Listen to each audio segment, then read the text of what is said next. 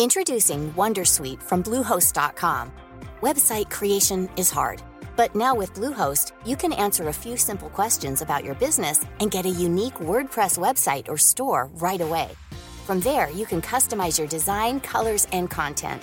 And Bluehost automatically helps you get found in search engines like Google and Bing. From step-by-step guidance to suggested plugins, Bluehost makes WordPress wonderful for everyone. Go to bluehost.com/wondersuite.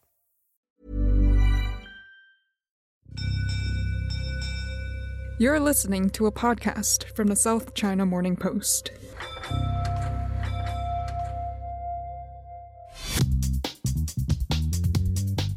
Hello and welcome to the China Geopolitics Podcast. My name is Jared Watt, the specialist digital editor and podcast producer for the South China Morning Post.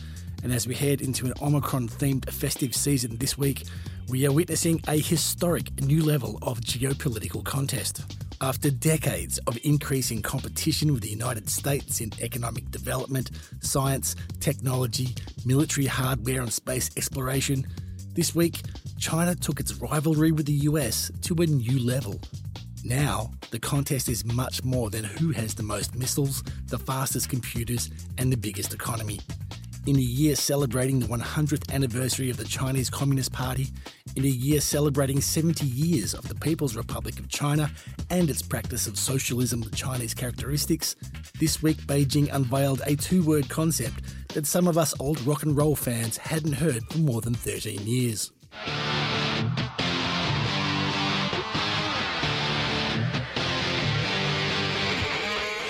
That's the opening bars of the title track of the 2008 album from Guns N' Roses, Chinese Democracy.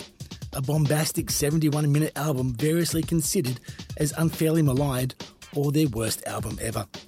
Last week, Chinese Democracy was merely the postscript to the career of a bunch of drug addled white guys in leather pants. This week, it became China's clarion call to the world to announce its system was far more democratic, far more stable, and much more representative than that of the United States. And with the events of the January 6th attempt to overthrow the very seat of American democracy and physically steal the results of a national election still under investigation, and a concerted effort by the Republican Party to deny certain American citizens the right to vote, China might just have a point. We'll be hearing from Kinling Lo from our Beijing bureau about the Democracy Conference and white paper that perhaps was intended as an intellectual and ideological Sputnik moment to show up US President Joe Biden as he embarks on his two day mass Zoom call, otherwise known as the Democracy Summit. Mark Magnier in our New York bureau has been patiently tuned into that summit, and he's going to share with us what he's been hearing as well as what exactly can be expected from a mass gathering of people representing the full spectrum of democracy around the world, including the self ruled island who Washington won't support for a seat at the United Nations or the World Health Organization, but is happy to sell weapons to. But while Beijing and Washington compete for hearts and minds and the rights to the legitimacy of democracy itself, a small democratic nation state of just under 3 million people has this week found itself the target of Beijing's extreme displeasure.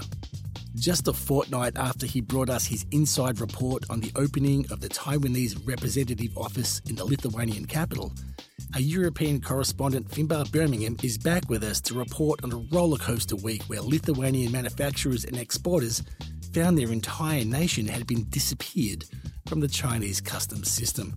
And you're also going to hear the moment our interview gets interrupted by a phone call from a senior Lithuanian minister who puts it in no uncertain terms how a tiny nation who endured occupations from both Nazi Germany and the USSR feels about what's starting to look like economic coercion by a nation of 1.4 billion people. Let's get amongst it. Mark Magnier is in our New York bureau and has been tuned in to the Summit for Democracy. Mark, hello. Hello there. I'm looking at the photo that accompanies your story uh, filed just this morning on SCMP.com. I see US President Joe Biden facing a large screen filled with a checkerboard of tiny boxes filled with the faces of global leaders. Are you watching this? How is this summit actually working? Well, my sister is a kindergarten teacher, and she has to do four and five year olds on Zoom, and she describes it as this checkerboard of tiny little boxes that are all moving like jumping beans. And it reminded me of that today. They're so tiny that you can't see anybody. There's a huge number of them. At one point, Biden breaks off toward the end and says, okay, we have to do the family photo now. And then they cut the press off. I have no idea how the heck they did that. There were other parts of that too, because it's a two day conference, right? You have over a hundred leaders, heads of state that were invited. If you gave each of them three minutes only, this would take up most of the conference. so they've kind of finessed that by having a few leaders who they haven't told us their identities that will, I guess, get the mic do the karaoke themselves. And then they've had a lot of others that are in thematic panels where they put them all together and you know speak about a particular issue. So there's there's breakout rooms, and of course, our, our audience listening, I can reasonably be assured everyone listening has been through a long Zoom call at some point over the last two years. And just speaking personally, every morning I'm on a conference call with all the SCMP editors. That's only 30 people or so. And even then, you know, someone's mic is off, someone's mic is not off. I can only imagine the fun and games that multiplies when there's more than 100 people speaking dozens of different languages.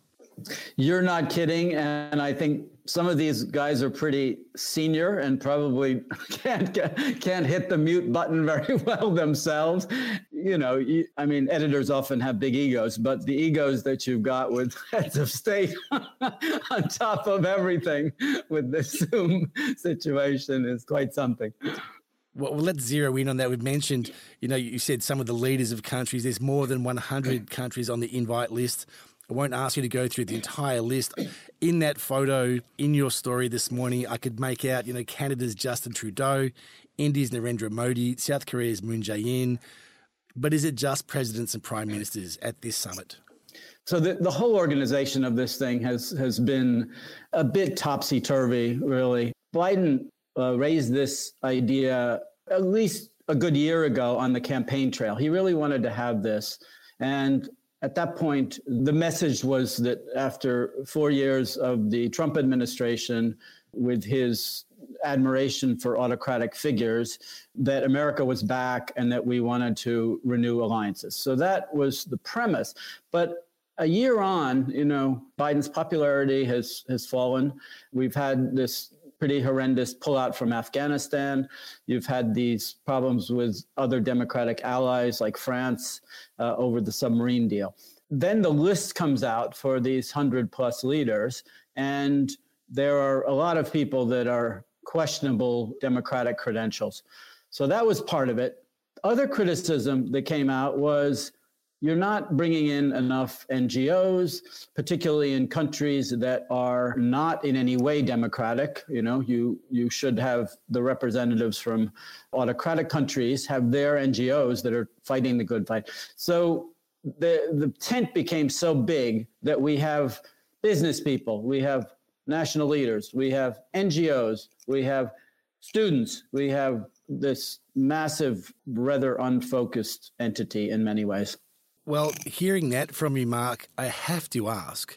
Speaking of one of the bigger influences on Western democracy uh, in the last 40 years, was Rupert Murdoch invited?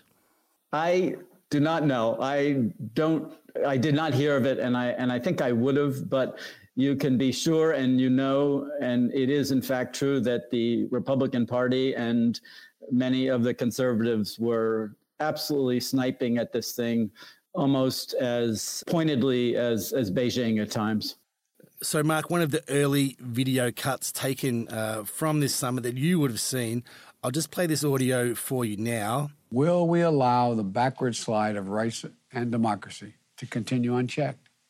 Or will we, together, together, have a vision and the vision, not just a vision, the vision and courage to once more lead the march of human progress and human freedom forward. Mark, how is this playing domestically within you know the American media, the American population? Well, it was interesting today uh, during the first day of the summit in listening to the news feeds for various organizations. It played maybe third. It didn't even in many ways get the attention enough to for some to see the absurdity of it or the difficulties. You know, like any country, the Americans at this point are obsessed with very domestic issues. And so that's COVID and that's some various political things that have happened today. So, on that count, no. One perspective to have on this historically, you've seen various periods where the West defends democracy and the United States in particular, going back to the League of Nations and then the 19 20s and 30s, and then immediately after the war, during the Cold War, when we were the bastion of the free world, and then, and it tends to be at times when it is under threat. So it's it's probably you know when something's working relatively well, you don't need to have a summit to defend it. So there's that, and then I think Biden or his people were smart enough to already by the second sentence and all the way through, they were sprinkling the statements with, well, we're not perfect. We're far from perfect. It's better than other types of government, but it's a work in progress. You know, so they were trying to be very conciliatory and very quick to admit the many problems in the US democracy, as well as uh, what we're seeing globally, whether it's Brexit, whether it's the right wingers in, in, in Europe, et cetera. So you know, yeah, absolutely right. They were aware of the irony in the messaging, and I think they tried to get in front of it by admitting it straight out. So let's turn to the objectives that Joe Biden has for this summit. He has three of them uh, countering autocracy, supporting human rights, and fighting corruption. Can you unpack a bit about this? What is he asking the representatives to commit to, or what kind of homework did he ask them to do before this summit? Again, a lot of this is in reaction to criticism that he's gotten. He wants to avoid the perception that this is just a big talking shop um, and that there's no substance. And so he has called on member countries to come up with objectives preferably those that, that, can kind of have a report card. He calls this the year of action. We're in the year of action now. And so, you know, usually when you have to mention action, you're worried that there won't be very much of it. but he, uh, the ideal, which we uh, in theory we'll see in the next day or so, is for countries to come up with some sort of goal that they're doing, whether it's to bolster their election integrity, whether it is to run for a committee in the United Nations that's totally dominated by authoritarian states, whether some measure of things that they can do internally or externally. And then again, have this report card in an in person summit to be held one year later. Now there are problems with this, of course. There we've seen already with the recent environmental climate conference in Glasgow, COP26, many of the pledges for international players were made a decade ago backsliding, self reporting problems, nothing to really hold you to the fire, especially with something as sensitive as democracy. So take it for what it's worth. That said, Biden today tried to get in front of this by uh, leading by example with his uh, system of pledges. And so he put forth a $424 million proposal to fund various activities involving the media, involving democratic uh, protections, etc. Also, one kind of aimed at China and, and Russia is to try to bolster ways that citizens can get around internet protections as a way to put some meat on the bones, if you will, with this. Of course, two of the biggest geopolitical tensions right now are in Ukraine and Taiwan. You've got tanks massing uh, on the Russian border. You've got PLA jets flying just to the south of uh, Taiwan, squadrons of them, indeed. Was there any mention of either of those places or Russia and China in this summit? You're seeing this, I think, more and more, both from Beijing and Washington, where the object of a particular statement is very, very obvious, and yet they don't mention the China word, the Russia word, or, or, the US word. And so that was very much the case, although it wouldn't take Albert Einstein to figure out where a lot of these objectives were aimed at. I think this entire summit dovetails with a key strategy of the Biden administration in countering China, which is the mantra you've heard over and over again to work with allies and partners in, you know, trying to come up with protections for the rule-based order. Another interesting aspect of that was just how especially given that the effect of this could be seriously questioned. It's a big Zoom meeting and it's to be seen how much it will accomplish. But how worked up both Beijing and Moscow were about this. You know, we saw last weekend Beijing decided to hold its own democracy forum, and by some counts, it had more players involved than the U.S. There's always a, a numbers game there, and then they helped, pulled out a white paper in which they claim that they are democratic, they're a democratic country. And uh, then they also put out another report slamming the US for all its hypocrisy. So it's it's interesting the need to not just let this summit happen without quite a mounted propaganda effort to counter it. Now you're halfway through this uh, this two day conference. Uh, normally, with events like the G20 or the G7 or the ASEAN meetings, you know, there's a statement at the end. You mentioned the family photo. I'm guessing they didn't wear the uh, the fancy ugly shirts they wear at the end of ASEAN, as we become used to, but there's normally a, a, statement that gets generated at the end, what, you know, what some might call the deliverable at the end of an event. Is there any idea about what Biden hopes to deliver at the end of this? Surely he has to have something to show to say that it's not just a Zoom talk fest. I mean, that's a good question. I mean, it's hard enough, as we've seen with, with G7s or G20s, to get all the players to agree on even where the comma goes and which preposition to use, let alone, you know, over 100 uh, countries. So if there is something that is generated, I can imagine it will be sort of, we all love democracy and some version of that without really defining what democracy is because there are so many different flavors of it in all these countries and kind of leaving it at that. I can't imagine you'll have any sort of substantive uh, statement coming out of this. So it's like a big buffet. You can only judge it by the quality of what's missing. yes, dumpster diving. Well, indeed, Mark. Uh, as I say, you're halfway through this. We'll be seeing your reports and analysis on SCMP.com later tonight and, of course, across the weekend. Thank you very much for your time. Thank you very much, Jared.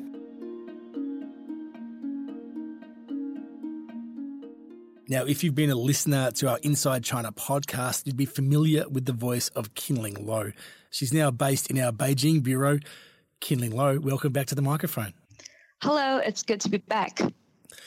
Kinling, before we get into the International Democracy Forum held in Beijing last weekend, I just want to quickly start with, you know, that, that big story that's dominating. That is, A, are you seeing or hearing anything in China's state media or social media about either Biden's diplomatic boycott of the Winter Olympics or indeed Biden's democracy summit?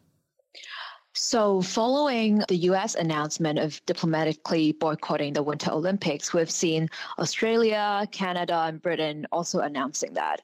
I mean, so far from what I see on um, social media and state media, it seems that they're mostly attacking um, the US in particular instead of altogether the other countries who have also made the same announcement. Before the official announcement of the diplomatic boycott, the temperature has already been rising, and the Ministry of Foreign Affairs has always been questioned by journalists, um, like how if they would retaliate and if they're prepared for this. And at that time, uh, the spokesman was already saying that actually Beijing didn't even make invitations to the US, and therefore they were saying that Washington is actually making use of such narrative to hype things up when they were not even invited to the event. Even after the official announcement, this has still been the official narrative. And state media has just been following this and reporting on this quote from the ministry. And the ministry has also said that the US will pay a price for this, meaning that there could be retaliation, but that hasn't been clear yet. That's very interesting. Where they playing both sides of the coin, so to speak, by saying we never invited you, plus we're going to retaliate. And, and, and interesting to compare the energy being put into Twitter via you know the the state media channels from Global Times and the CGTN in terms of trying to get in, and especially with this democracy summit, really attack the idea of the American democracy. Right. Actually, China has been uh, very actively stepping up its narrative on attacking what they call the US style of democracy uh, for the past week, and also at the same time putting forward the narrative of how China is also a democracy, but it was just a different democracy than the US, and that the US standard should not be a global standard. So this has been the whole narrative they're trying to put forward, and the way they're doing it was actually a full on propaganda machine style. So it was from, I guess, a week ago before Democracy Summit is supposed to take place. Like universities and think tanks they have organized their own like an academic forums where they discuss like what democracy really is and how the Chinese model is working for China. So I've seen like posters and invitations of these kind of events flying all around Beijing. And then in terms of an institutional like way of doing it from the government, from what I know, they published like two statement papers. One they published last weekend. It was called a white paper, which means the government publishes a stance on things. And it's like a 28,000 Chinese worded paper on the topic called China, a democracy that works. And inside, they were talking about how their system is actually superior than that of the US because they also have the election system. And they talk about how when some people in certain leadership roles were not doing well, how in the past there were examples of them being uh, removed from their positions. And of course, inside the paper, there is no mention of like independent judiciary, like media freedom or how actually candidates were being selected. It would be a highly selected election system where I don't think anybody who has voiced against the Communist Party would ever be a candidate at first place. So that is one of the papers where China also had a press conference about it on Saturday, explaining this paper and explaining their own system to many foreign journalists who attended the press conference. Kinling, can I just interrupt and say what an interesting pivot it is in the centenary year of China's Communist Party, which has always celebrated socialism with Chinese characteristics, to have a document come out that is democracy with Chinese characteristics. Can I just ask you about this international forum? Who was invited? Who is Beijing trying to message in this competing democratic model from China? Actually, I believe that the target audience of this forum is quite limited because, well, for us as media, we only got the invitation to listen to this virtual summit that morning before the summit was actually supposed to convene that night. And I mean, I feel like it was quite a rushly arranged forum for media. And I mean, the fact that you invite media so last minute means that probably you they were just trying to get this task done that they also have a summit instead of you know really expecting that this narrative will go very far. Anyway, they invited actually a quite a range of speakers from a range of countries. For example, they've got like a former prime minister of Japan, former president of Chile, and then also like retired officials from countries like Egypt, Croatia, actually also from Australia. It was not just, I would say, it was not just people from China friendly countries. But at the same time, of course, none of the speakers were really attacking directly at either Chinese or Americans system. So they were mostly just talking about like why democracy is important. And um, the only speaker who was making things very clear that it would work in favor of China was a former deputy prime minister from Russia.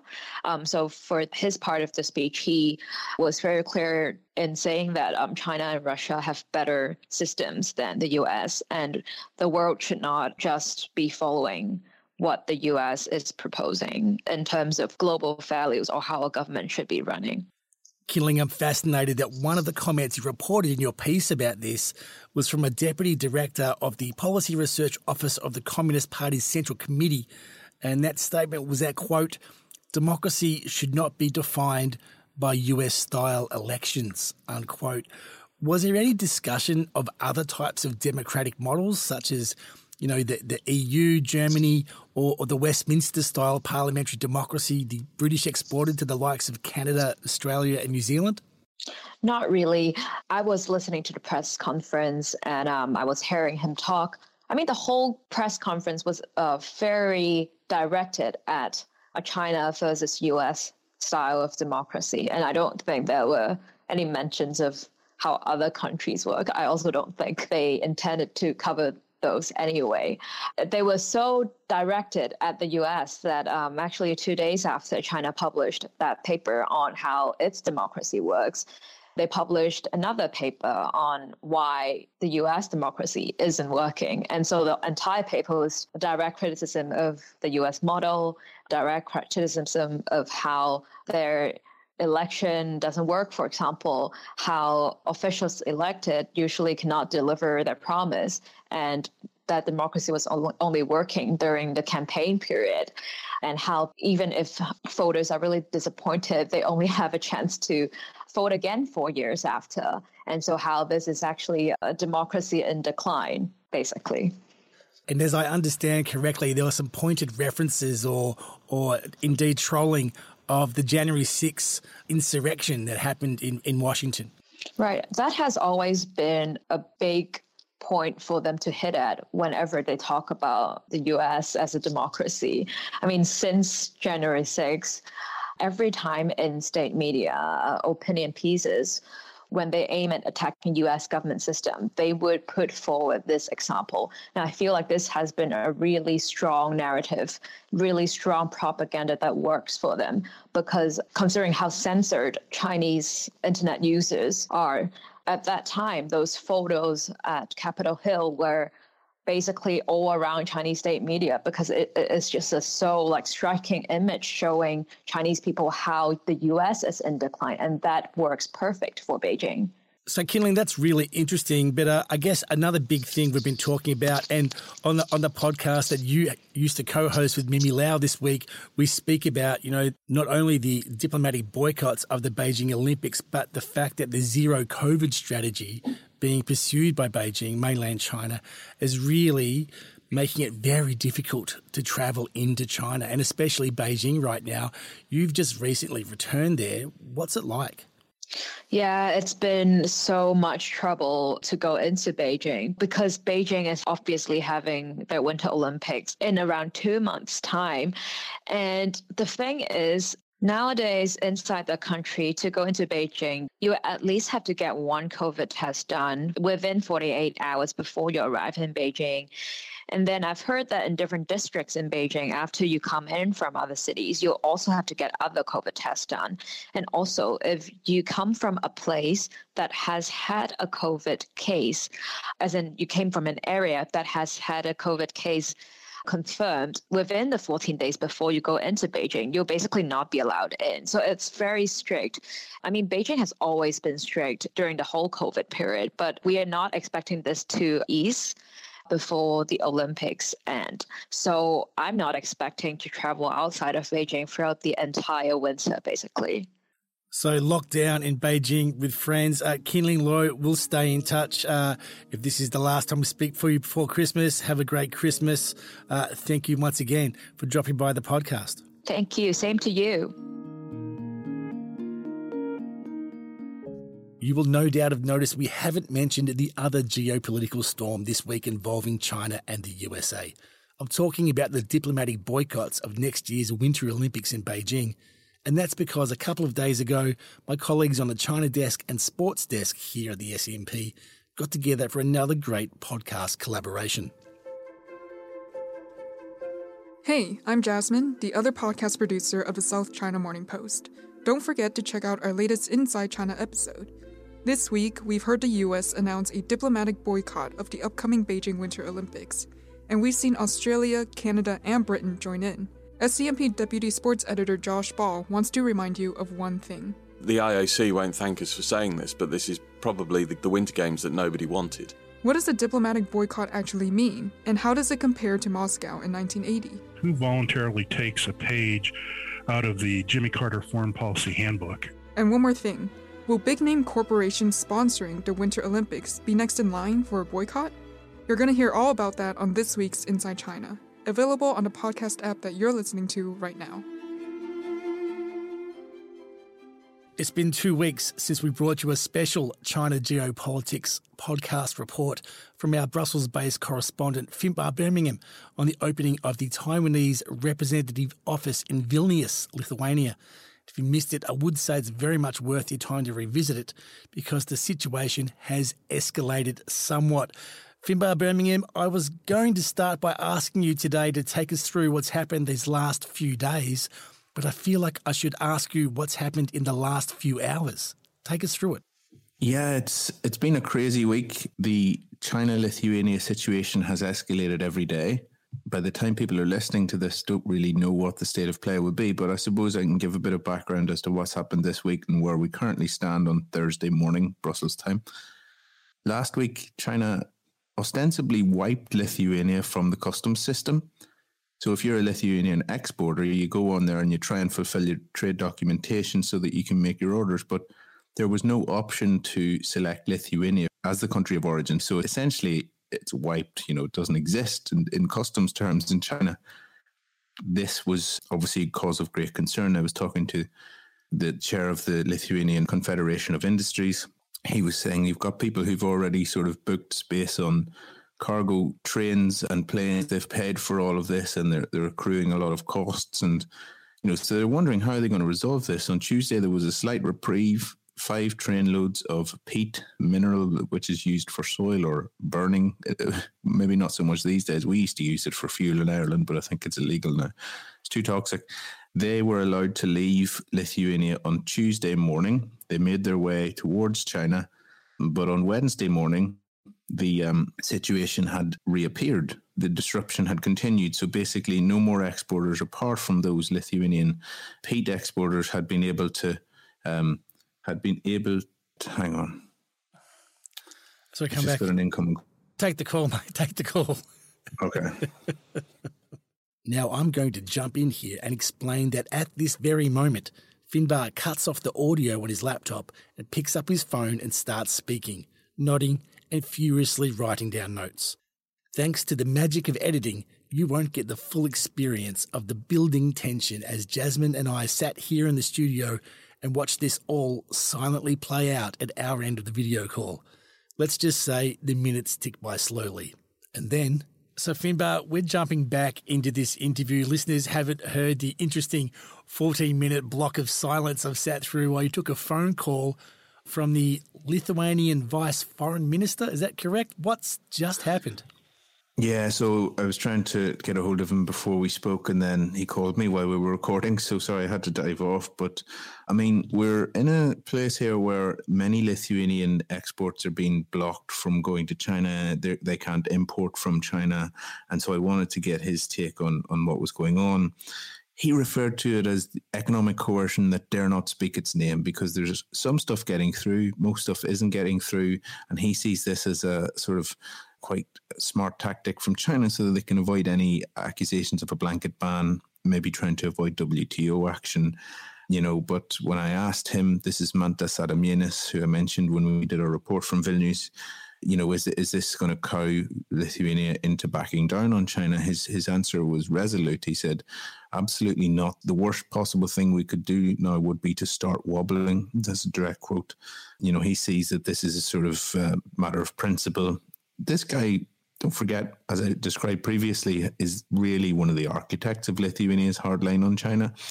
Before he became a government vice minister, he was very involved in the sort of uh, Hong Kong democracy movement overseas. He was a really loud voice in the, in the sort of um, push to you know create this interparliamentary alliance on China, which is a sort of tough talking inter well, as, as a, exactly as it says group of lawmakers from across Western and other nations, Japan as well. Yeah, anyway, the point is like this is is one of the driving forces in this strategy, and he has just literally told me that they're not going to back down. So this one's going to roll and roll. Where will we end up? Who knows? I mean, the EU has this morning been rebuffed in efforts to mediate. So the, the European Union delegation in Beijing reached out to the Chinese customs system to find out why Lithuania has, to all extents and purposes, been wiped from the customs system. It doesn't exist in the eyes of the of the system. Some might suggest disappeared from the system, Finbarr. Possibly, yeah. It's disappeared for sure. But anyway, they tried to get a meeting with the Chinese Customs Authority and they were told that no, we're too busy with COVID 19. We don't have time to talk to you about this. So the EU tells me they're going to bring it to another level of the Chinese government. But whether they get any further, who knows? Look, it's it's really interesting timing. It's Thursday morning. Yesterday, I was up in Berlaymont, the European Commission headquarters, for the launch of the anti-coercion instrument, which is a really powerful trade weapon. I should say the launch of a proposal because it's not in force yet. It will take a long time before it's ready to use. It has to be negotiated by the EU's 27 member states and by the European Parliament. But you know, this is something that would worry Beijing. This would allow the European Union to take retaliatory action for exactly this sort of situation.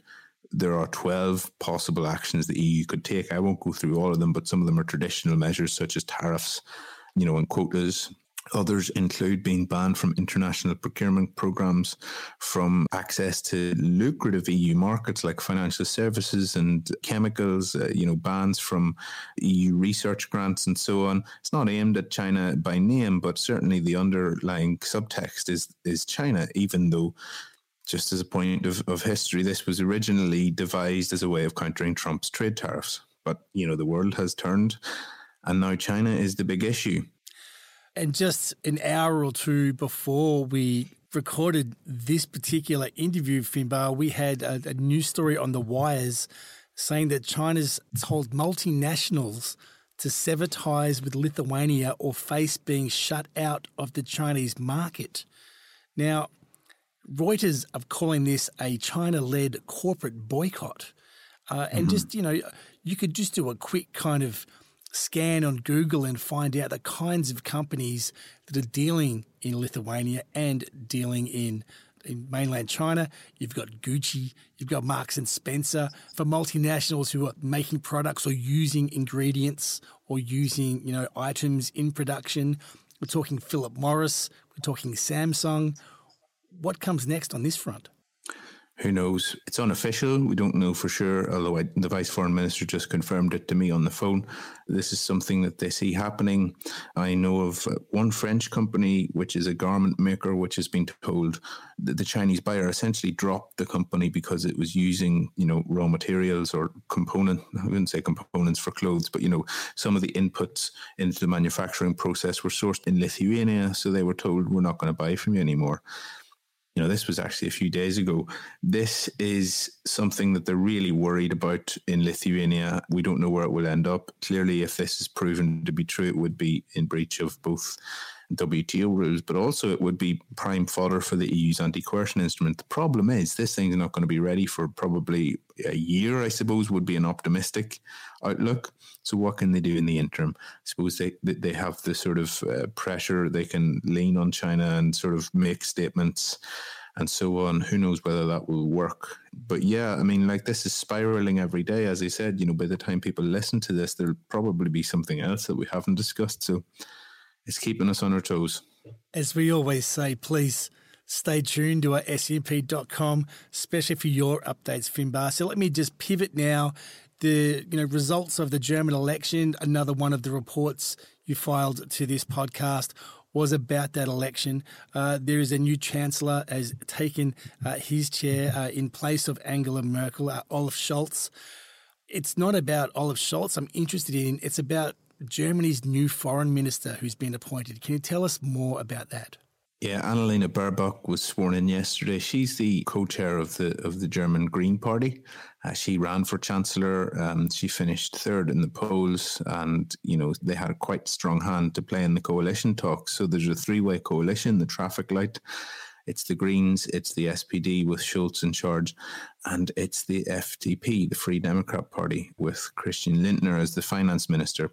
Scholz is seen as someone who really wants to maintain the status quo on China. He sort of ran on a on a sort of Merkel 2.0 ticket, but you've got coalition partners, both the, the Free Democrats and the Greens, who have a really different take on China. They are in their both their manifestos. They had really strong lines on Hong Kong, Taiwan, Xinjiang, forced labor, all the greatest hits.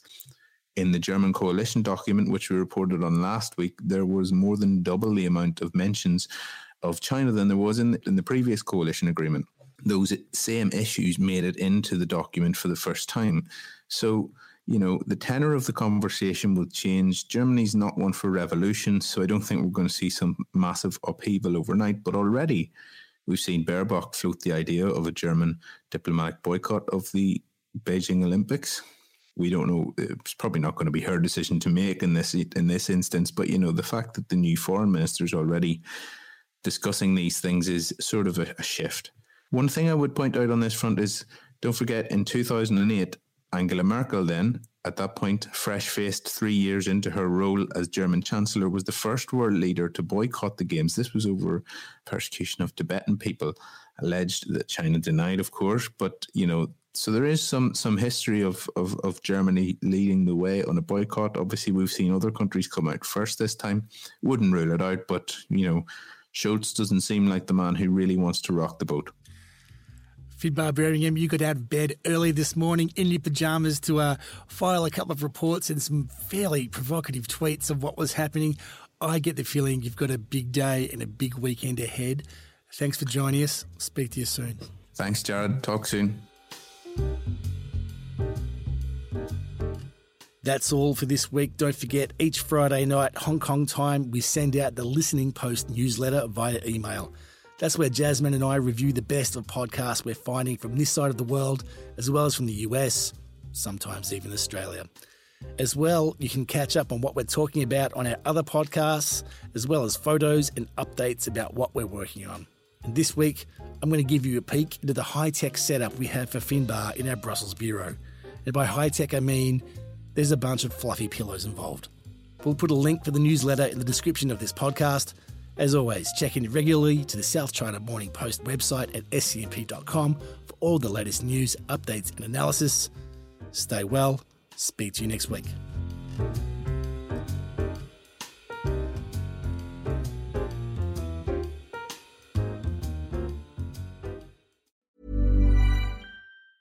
Tired of ads barging into your favorite news podcasts? Good news. Ad-free listening is available on Amazon Music for all the music plus top podcasts included with your Prime membership. Stay up to date on everything newsworthy by downloading the Amazon Music app for free or go to amazon.com slash news ad free. That's amazon.com slash news ad free to catch up on the latest episodes without the ads. Hi, my name is Danny Pellegrino from Everything Iconic, and I'm excited to talk to you about Club Med. Club Med operates beach and mountain resorts and is the best all inclusive getaway for families. They have Club Med Punta Cana, their flagship family resort, and many other options in Mexico, the Caribbean, and around the world. Club Med are the pioneers of the all inclusive concept, which is the best way to vacation. Great for families, groups, or even solo travelers looking for land and water sports, delicious food food, and a place to make unforgettable memories. Visit clubmed.us, call 1 800 Club Med, or your travel advisor.